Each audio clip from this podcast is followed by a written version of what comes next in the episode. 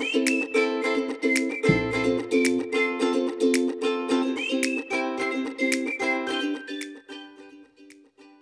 lytter til Privacy League, programmet fra Wired Relations, hvor vi taler om GDPR og informationssikkerhed. Jeg hedder Jakob Høgh Larsen, og i dag taler vi om dataetik.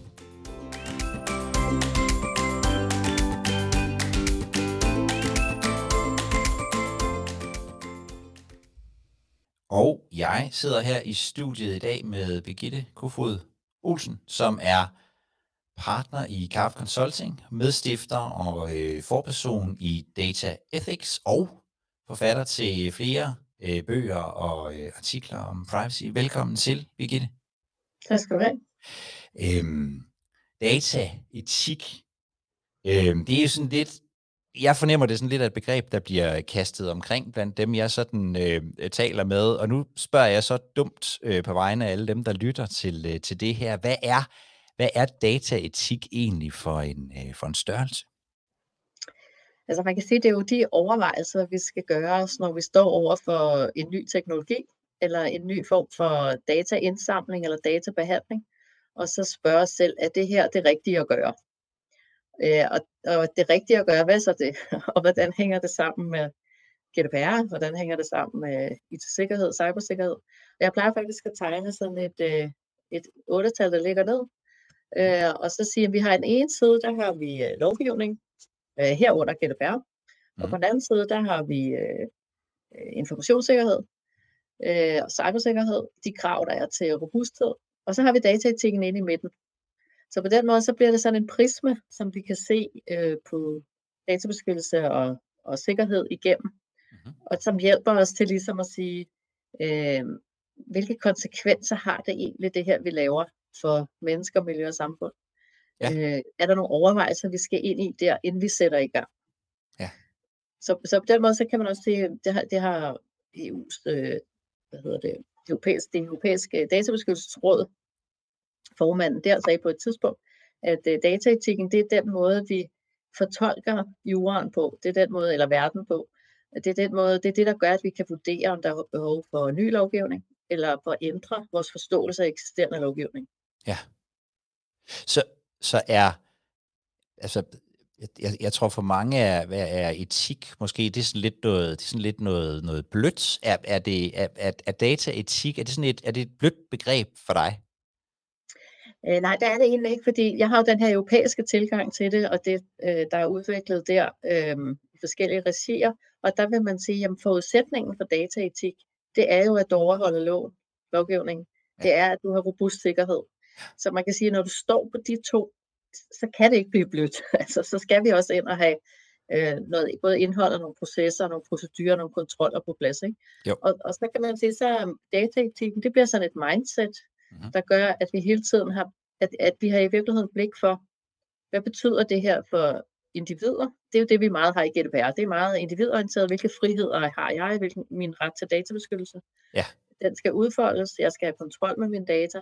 Men, men her med dataetikken lægger vi lidt mere på og siger, det er et perspektiv. Hvilken betydning har det for individer, for mhm. mennesker, borgere og forbrugere? Men så spørger vi også, hvilken effekt har det på samfundet som helhed, ja. for, på fællesskabet? Og hvilken betydning, det er faktisk et element, der også er med nu, hvilken betydning har det for miljøet?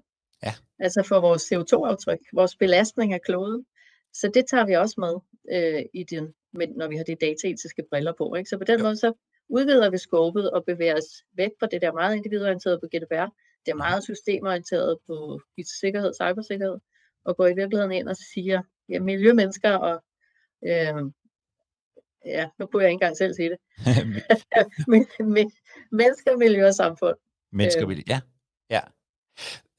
Hvad, hvad, har din, øh, hvad har din egen sådan, øh, indgang til at arbejde med dataetik været? At jeg, jeg har jo sådan en baggrund, hvor jeg var lektor på Københavns Universitet på jura i 10 år øh, i retsfilosofi.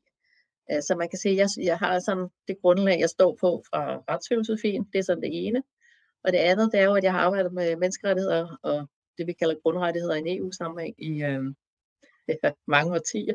Ja. Øh, og så, så du kan sige, jeg har jo det med mig, som er den europæiske opfattelse på det her punkt, at, at vi har jo nogle grundlæggende krav i vores samfund til respekt for værdighed, til respekt for rettigheder, til respekt for det enkelte menneske, at putte mennesket i centrum. Mm-hmm. Øhm, og du kan sige, at den tænkning, det er jo også den, jeg lægger ind i, i dataetikken. Ikke? Øhm, ja. Det er et værdigrundlag og de principper, vi står på, når vi taler dataetik. Ja. Og, og, øhm, og, og, og hvorfor er det, øhm, jeg, jeg går ud fra, at du tænker, det er noget af det mest interessante i verden. Øhm, hvorfor er det det?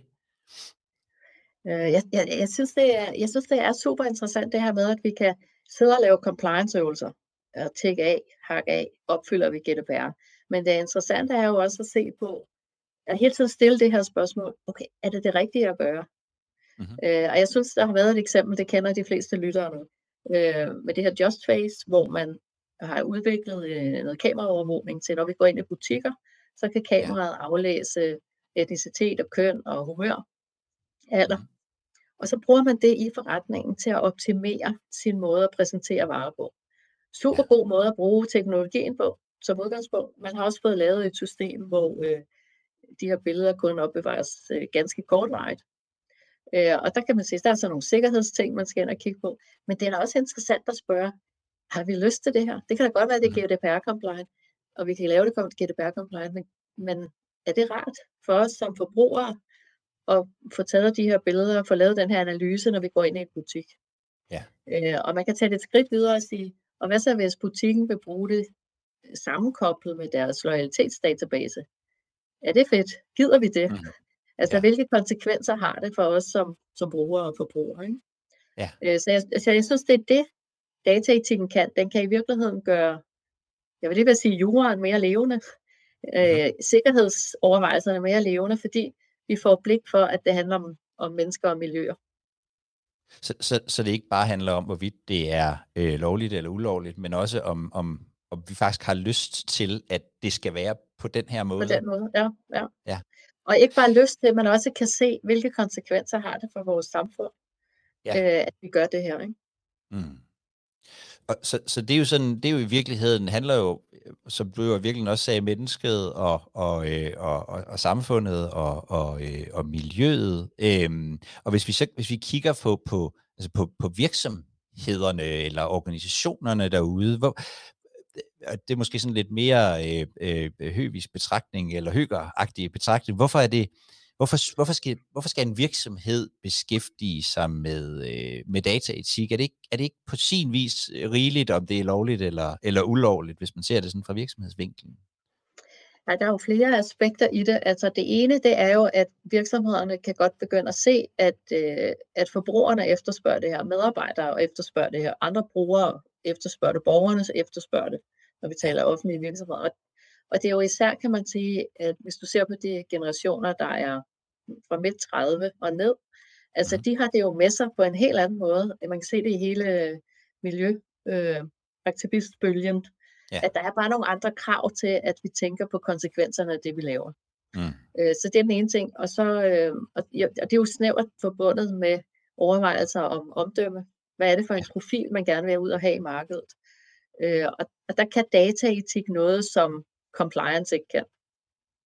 Mm-hmm. Jeg har lige i Carbon Consulting lavet en, øh, en undersøgelse for Rådet for Digital Sikkerhed og nogle andre partnere, øh, hvor vi kan se, at 8% af de SMV'er, vi har spurgt, vi har spurgt 770, der er 8% af dem, de siger, at de faktisk kan se, at det er en konkurrencemæssig fordel at arbejde med, øh, med dataansvarlighed, og det vil sige, det er mm-hmm. ikke kun dataetik, det er også med persondatabeskyttelse og datasikkerhed, så jeg tror, og det er jo ikke så meget, kan man sige, 8%, men jeg tror alligevel det, at vi kan registrere, at der trods alt er 8%, øh, betyder, at det er en tendens, altså flere og flere bliver opmærksom på, at det her, det er det nødt til.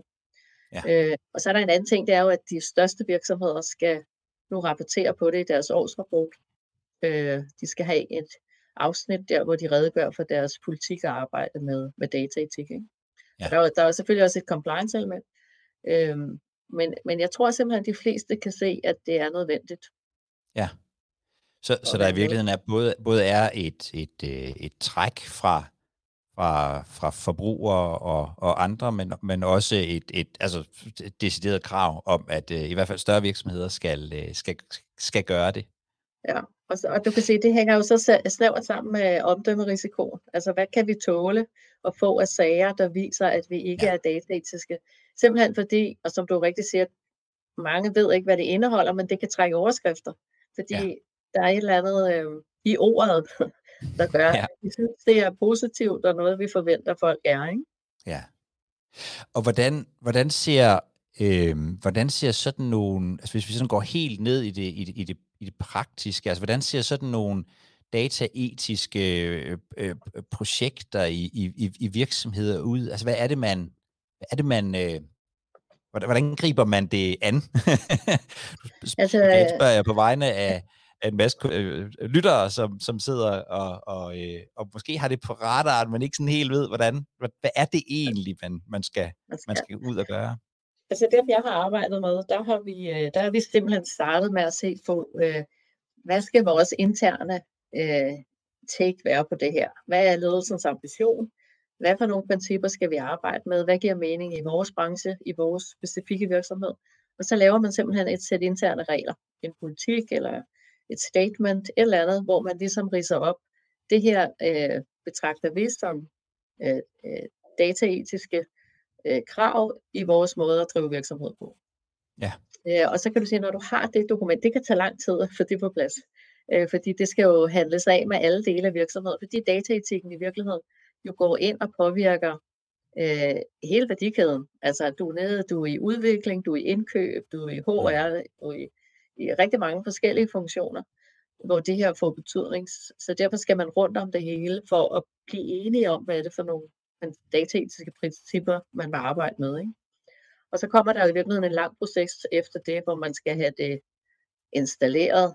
Hvem er nu ansvarlig i de forskellige områder for at rulle det ud?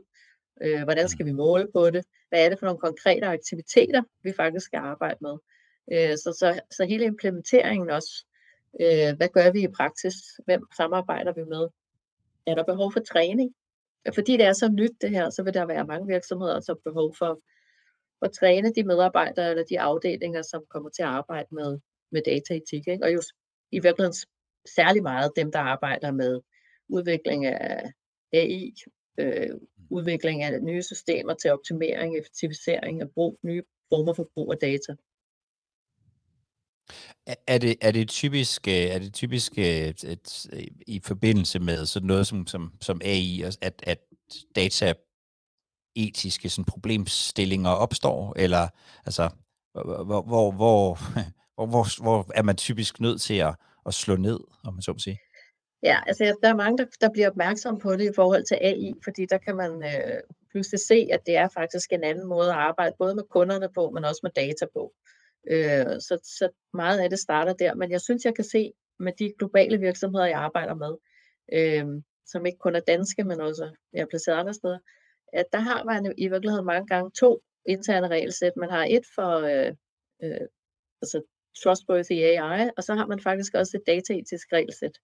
Så, så mm. man ser mange steder også, at dataetikken bliver bredt mere ud, og i virkeligheden også bliver anvendt øh, på almindelige øh, databehandlingsprocesser, hvor der ikke ja. nødvendigvis er, er avanceret teknologi indover. Ikke? Mm. Og, og, og, og hvad, altså, øh, det er muligvis et, et, et dumt spørgsmål, men så må du øh, fortælle mig det.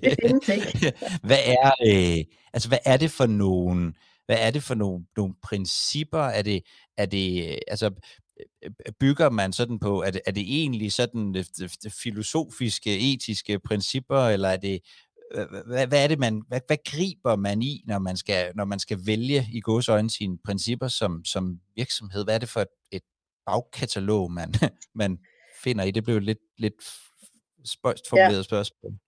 Ja, så det, det, jeg synes, jeg kan se på, også når vi ser på, øh, vi, har, vi er lige i gang med en undersøgelse af de her første års rapporter, og hvordan de rapporterer om, øh, om dataetik.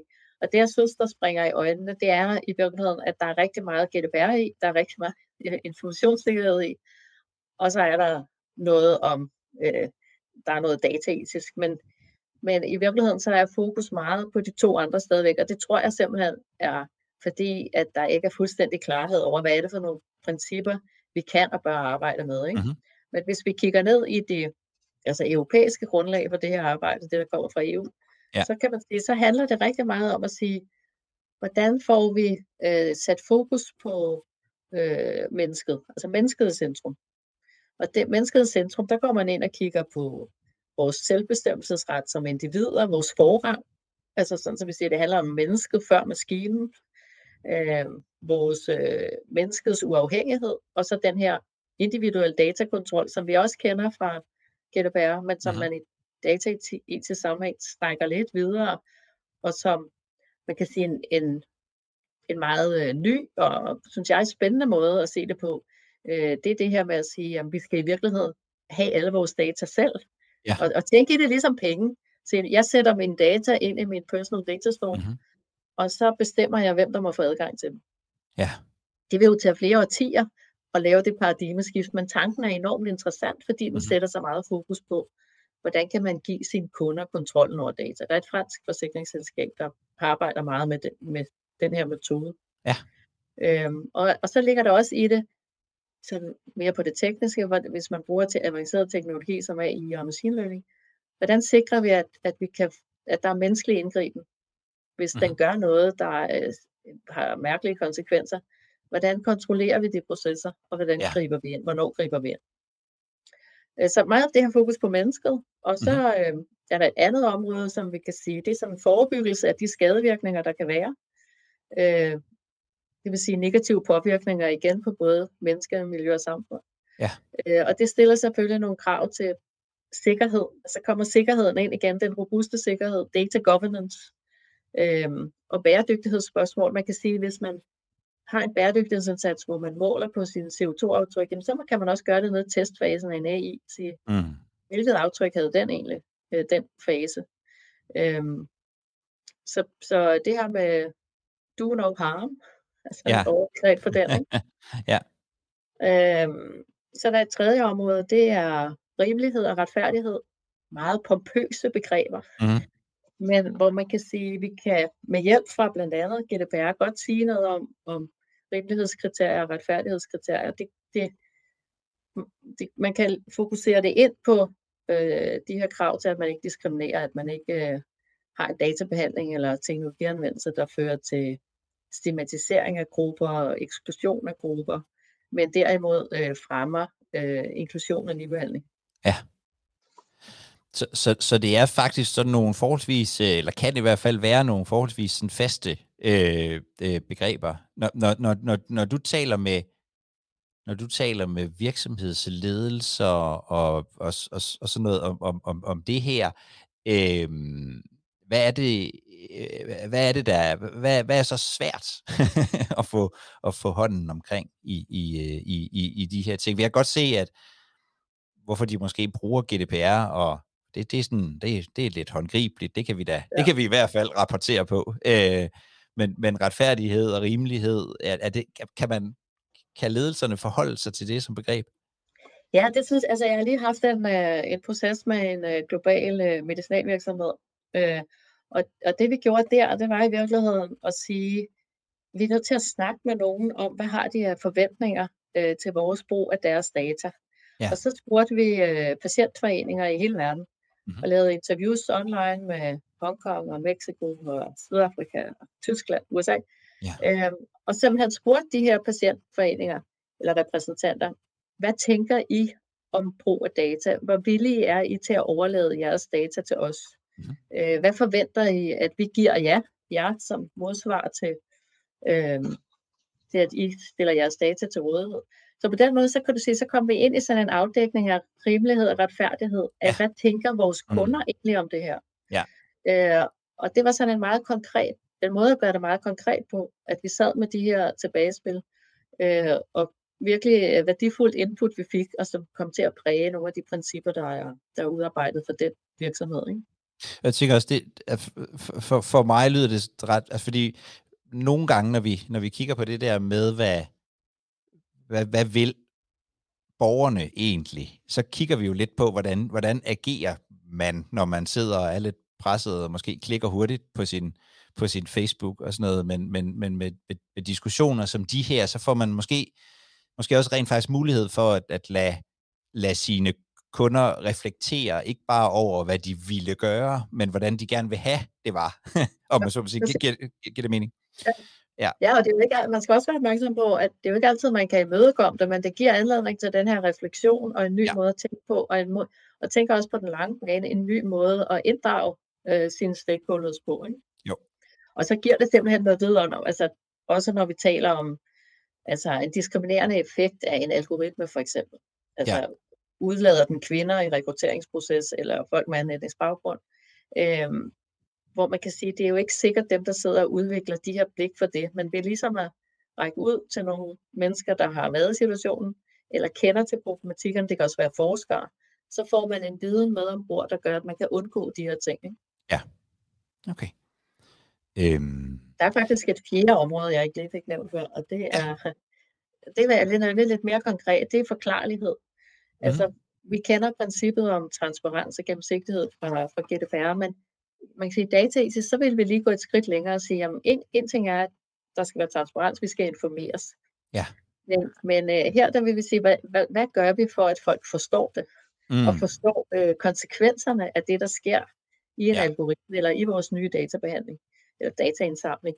Uh, så den her, altså at gå fra gennemsigtighed til forståelighed og, og forklarlighed og gennemfuelighed i forhold til konsekvenserne, det er også noget, man kan arbejde sig ind i øh, ja. med det her. Ikke? Og så kan man se lidt, lidt bredere krav selvfølgelig om, om åbenhed i strukturer, hvor man også kan, det er, meget, øh, det er noget, der har fyldt meget den europæiske diskussion i de senere år, det er øh, klare governance-processer og øh, ekstern audit af algoritmer for eksempel. Ikke?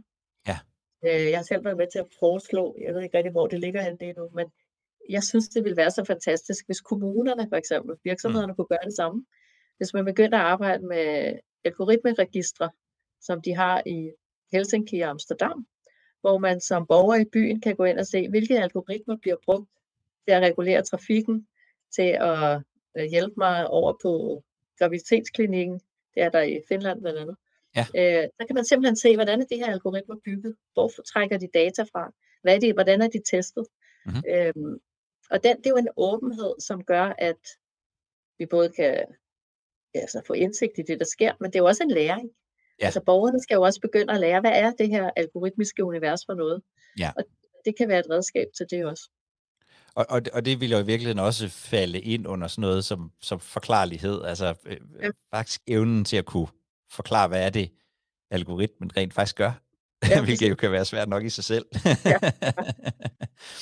øhm, hvis man, altså noget af det her er jo, er jo, er jo krav til lidt, til lidt større virksomheder, men, men hvis, man, hvis, man, hvis man sidder derude og, og, og godt vil sådan i, i gang og begynde at gøre sig nogle af de her tanker, øh, og, og, og måske være lidt mere forberedt på, på, på fremtidens øh, krav til ens virksomhed, end man var i forvejen.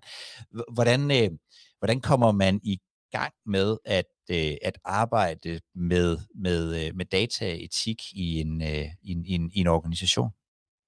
Altså, der ligger faktisk rigtig mange øh, gode redskaber derude, der er frit tilgængelige, blandt andet på Dataetisk Råds hjemmeside. Mm. Der kan man arbejde med sådan et dataetisk canvas, og man kan arbejde med nogle øh, dataetiske dilemmaer, for ligesom at arbejde sig ind på, hvor er vores problematikker. Ja. Øh, og der er det, der hedder Designkompasset, som øh, Dansk Design Center har lavet. Mm. Det er tilsvarende et redskab, der hjælper en til at komme i gang med, mm. øh, med de her refleksioner og diskussioner.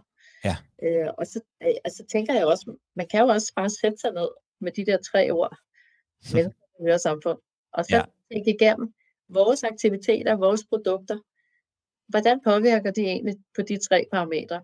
Og så diskutere det med sine medarbejdere, eller en arbejdsgruppe, eller et eller andet, og, og prøve at den vej at sige, jamen der, så er der nok noget her, vi skal arbejde med. Og, og jeg tænker faktisk, at ligegyldigt om, om man, øh, om man vil, vil rapportere på det og arbejde super struktureret på det, så det der med at sætte sig ned i virkeligheden og sige, hvordan, hvordan påvirker vi verden om, omkring os, ja. øh, kan, kan være meget sundt. Ja, der ligger også nogle rigtig fine eksempler faktisk inde på øh, virksomhedsguiden. Det er Erhvervsstyrelsens øh, vejledning til virksomheder. Øh, der ligger nogle små film, blandt andet en fra, fra PFA, mm-hmm. hvor de har sådan et meget fint eksempel på, hvordan de har brugt AI, og så har de vendt deres øh, kundeservice, hvor altså traditionelt, så vil man sige, at de kunder, der betaler mest, de skal have mest service, fordi mm-hmm. det er jo ligesom delen der, du ja. giver noget, du får noget tilbage. Så har man her været inde og set på øh, ved hjælp af AI og lavet nogle analyser og fundet ud af, at dem, der egentlig har brug for mest støtte og guidance, det er faktisk ikke nødvendigvis de kunder, der økonomisk set er de bedste. Det kan sagtens være i den anden ende af skalaen. Ja. Og så har man, at man begyndt at tilpasse sin kundeservice til den gruppe.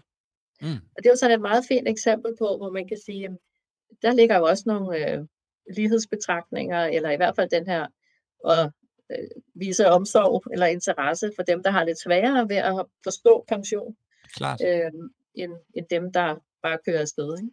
Ja. Øh, så, så det er jo også en lille ting, hvor man lige kan tænke over, hvor godt har vi egentlig fat i de enkelte kundegrupper. Er der nogen, vi kunne gøre noget mere for, end vi gør i dag? Ja. Hvem derude er, øh, hvem derude er rigtig, rigtig god til det her? Øh, ja, det er jo ikke så pege på nogle konkrete jo, men jeg synes, øh, altså jeg synes måske bredt, så, ja, så, så synes jeg måske, at altså modenhedsniveauet er stadig meget lavt. Altså vi kan se, der er nogen, der har defineret deres principper, har omsat det til en politik, har lavet en lille governance-struktur, men det er simpelthen svært at se, hvad de arbejder med. Det er svært ja. at se, hvordan de har konkretiseret det i øh, specifikke aktiviteter, indsatser, partnerskaber med NGO'er og forskere og, og, og myndigheder. Ja. Men det tror jeg måske, vi vil se i næste rul af, mm-hmm. af årsrapporterne. I den undersøgelse, jeg refererede til lige før om dataansvarlighed, der ligger det simpelthen også meget, øh, det er jo meget, meget små procenter, hvor man kan se her nogen, der er, er begyndt at kigge lidt på, på klimapåvirkning, har kigget lidt på, om man skulle have en klage øh, adgang på, på de her områder. Ja. Øh, så jeg synes ikke, jeg har ikke, øh, jeg har ikke fundet sådan nogle øh, altså super gode øh, rollemodeller endnu, synes jeg, på, på den her implementering. Så det er sådan en, øh, det er noget, der skal, det er noget, der skal modnes også, øh, ligesom ja, så meget andet. ja. Men øhm. der er måske et eksempel, som jeg godt kan nævne, fordi det er offentligt. det er sundhed, øh, sundhed.dk mm. under corona-epidemien. Der var de simpelthen ret hurtige til at få etableret en, øh, en, en chatbot, som skulle hjælpe borgere med oplysninger om, hvordan de skulle agere i forhold til at blive testet og i forhold til vacciner. Øh, og den, øh, den er baseret på noget øh, teknologi, øh, der gør, at den ikke er sprogafhængig. Det er Subwiz, øh, der har lavet Mm. Øh, så den kan i virkeligheden, uanset om du taler dansk eller tyrkisk eller urdu, så vil den kunne finde mønstre i det, du siger, sådan så man kan, og så simultan oversætte, så man kan mm. få det rigtige svar. Øh, så man kan sige, den, det er jo en chatbot, som har en rigtig, rigtig vigtig funktion. Og der er så meget øh, det, vi kalder human in the loop, altså menneskelig indgriben og kontroller hele vejen igennem, så man kan tilpasse korrektheden af, af svar hele tiden. Øhm, ja. Øh, så det er, sådan, det er nok et af de eksempler herhjemmefra, i hvert fald, ja. hvor, hvor det er et konkret produkt, som, som har nogle af de her dataiske elementer indbygget. Og, og du, har, du, du har jo nævnt nogle rigtig, altså nogle, nogle, nogle virkelig gode eksempler fra PFA og fra sundhed og, og, og, og så videre. Øh, jeg tænker også, at de er meget, øh, at de er meget forskellige. Altså, øh, øhm, så, så hvordan, altså hvis, hvor, hvor, går, hvor starter man, hvis man, hvis man gerne vil, øh, vil i gang? Hvad, hvad vil sådan dit allerbedste råd være til sådan at, at få at få taget de, de, øh, de, de, de første skridt, så det ikke måske virker helt så, så uoverskueligt som... Uh... Ja, hvis, jeg nu er, hvis jeg nu tager min uh, GDPR-ekspert uh, hat på, så vil jeg jo ja. sige, tage fat i jeres data flow kortlægninger. Mm. Uh, find, ud, find de mest kritiske, der hvor risikoen er størst, og så uh, prøve at lægge det her uh, dataetiske, de dataetiske spørgsmål ned over dem. Ja. Øh, og så kan man sige, hvis det ikke er, det kan jo være, at ildsjælene på det her dataetik, det sidder nogle helt andre steder. Øh, og, og hvis man er meget øh, involveret i AI øh, og anden brug af altså sensorer, IoT, kameraovervågning, brug af droner, øh, så tænker jeg jo, det er de projekter, hvor man kan prøve at gå ind og lave sådan en, øh, en lille test på, øh, er der noget her, vi skal være opmærksom på. Ikke? Så se på, hvor sker der virkelig noget i vores øh, organisation, og så, og så stille, altså måske virkelig sætte sig ned og, og, og så overveje, hvordan påvirker det mennesker og miljø og samfund. Ja, Ja. Og, så, og, så kan, og hvis man så vil et skridt længere ned, så ligesom tage, tage øh, det her perspektiv på, der hedder, er, er mennesket centrum? Er det mennesket, ja. vi har fokus på, eller er det effektivisering, optimerings, digitaliseringsdagsordner? Hvor er ja. mennesket henne det, vi laver? Mm. Øh, og så kan man jo gå lidt mere ned i det her med, med skadevirkninger, og man kan gå ned i rimelighed og retfærdighed, og man kan gå ned i for, forklarlighed. Ikke? Ja, så der i virkeligheden er noget, noget konkret og, og, øh, og, ja. og, og diskutere og begynde at, og, øh, at tage fat på. Og så kan man øh, lige straks sagde du til mig, inden vi øh, startede, øh, læse, en, læse en bog, du har skrevet om det. ja, jeg har skrevet en håndbog i uh, dataetik, som uh, kommer her på Gyldendal, uh, Hans Rejses forlag, sidste på året, tror jeg. Ja. Men uh, inden da, der ligger der faktisk et lille redskab på uh, dataethics.eu, som er sådan en ja. parathedstest, man også kan prøve at køre igennem. Så får man i hvert fald sådan en smag af, hvad er det dataetik, det drejer sig om. Og hvis man har identificeret sådan sin, sit konkrete projekt, en teknologi eller en databehandlingsaktivitet, så kan man teste øh, det på, øh, ved hjælp af den test. Og jeg gør simpelthen det, at jeg napper nogle af alle de her øh, links, du har nævnt undervejs, og smider dem ned i show notes, så kan man øh, klikke på dem, når man lytter ja. til, øh, til podcasten, og, øh, og komme videre med det. Birgitte, tusind tak, fordi du gav dig tid til at, øh, og øh, jeg har sagt kigge forbi. Det har det ikke, det har det ikke helt været, for det har været online. Men, men, øh, men tak, fordi du gav dig tid til at snakke med mig. Ja, velbekomme. Det var en fornøjelse. Vi, øh, ja, lige, lige sådan en, en, en, en, en sidste ting, fordi du, du, du laver jo du laver mange ting, du, du, du, du skriver også noget om det her. Øh, øh, hvor, kan man, øh, hvor, hvor kan man bedst følge med i, hvad du foretager dig? Og laver? Altså det kan man nok på, det kan man på dataethics.eu. Okay. Vores, man kan følge vores nyhedsbrev, øhm, hvis, det er, hvis det skal være det danske. Ikke? Og så synes ja. jeg at følge med også ind på, øh, på virksomhedsguiden der Erhvervsstyrelsen, for der bliver også lagt nogle øh, gode ting. Og dataetisk råd er også et godt sted lige at følge med. Super. Tak for det. Velkommen. Du har lyttet til Privacy League Programmet fra Wired Relations, hvor vi taler om GDPR og informationssikkerhed. Og hvis du gerne vil have GDPR informationssikkerhed ind i dine ører løbende, ja, så skal du trykke på abonnement i din podcast-app. Og så lover jeg, at der kommer noget, i hvert fald mindst en gang om ugen, nogle gange flere.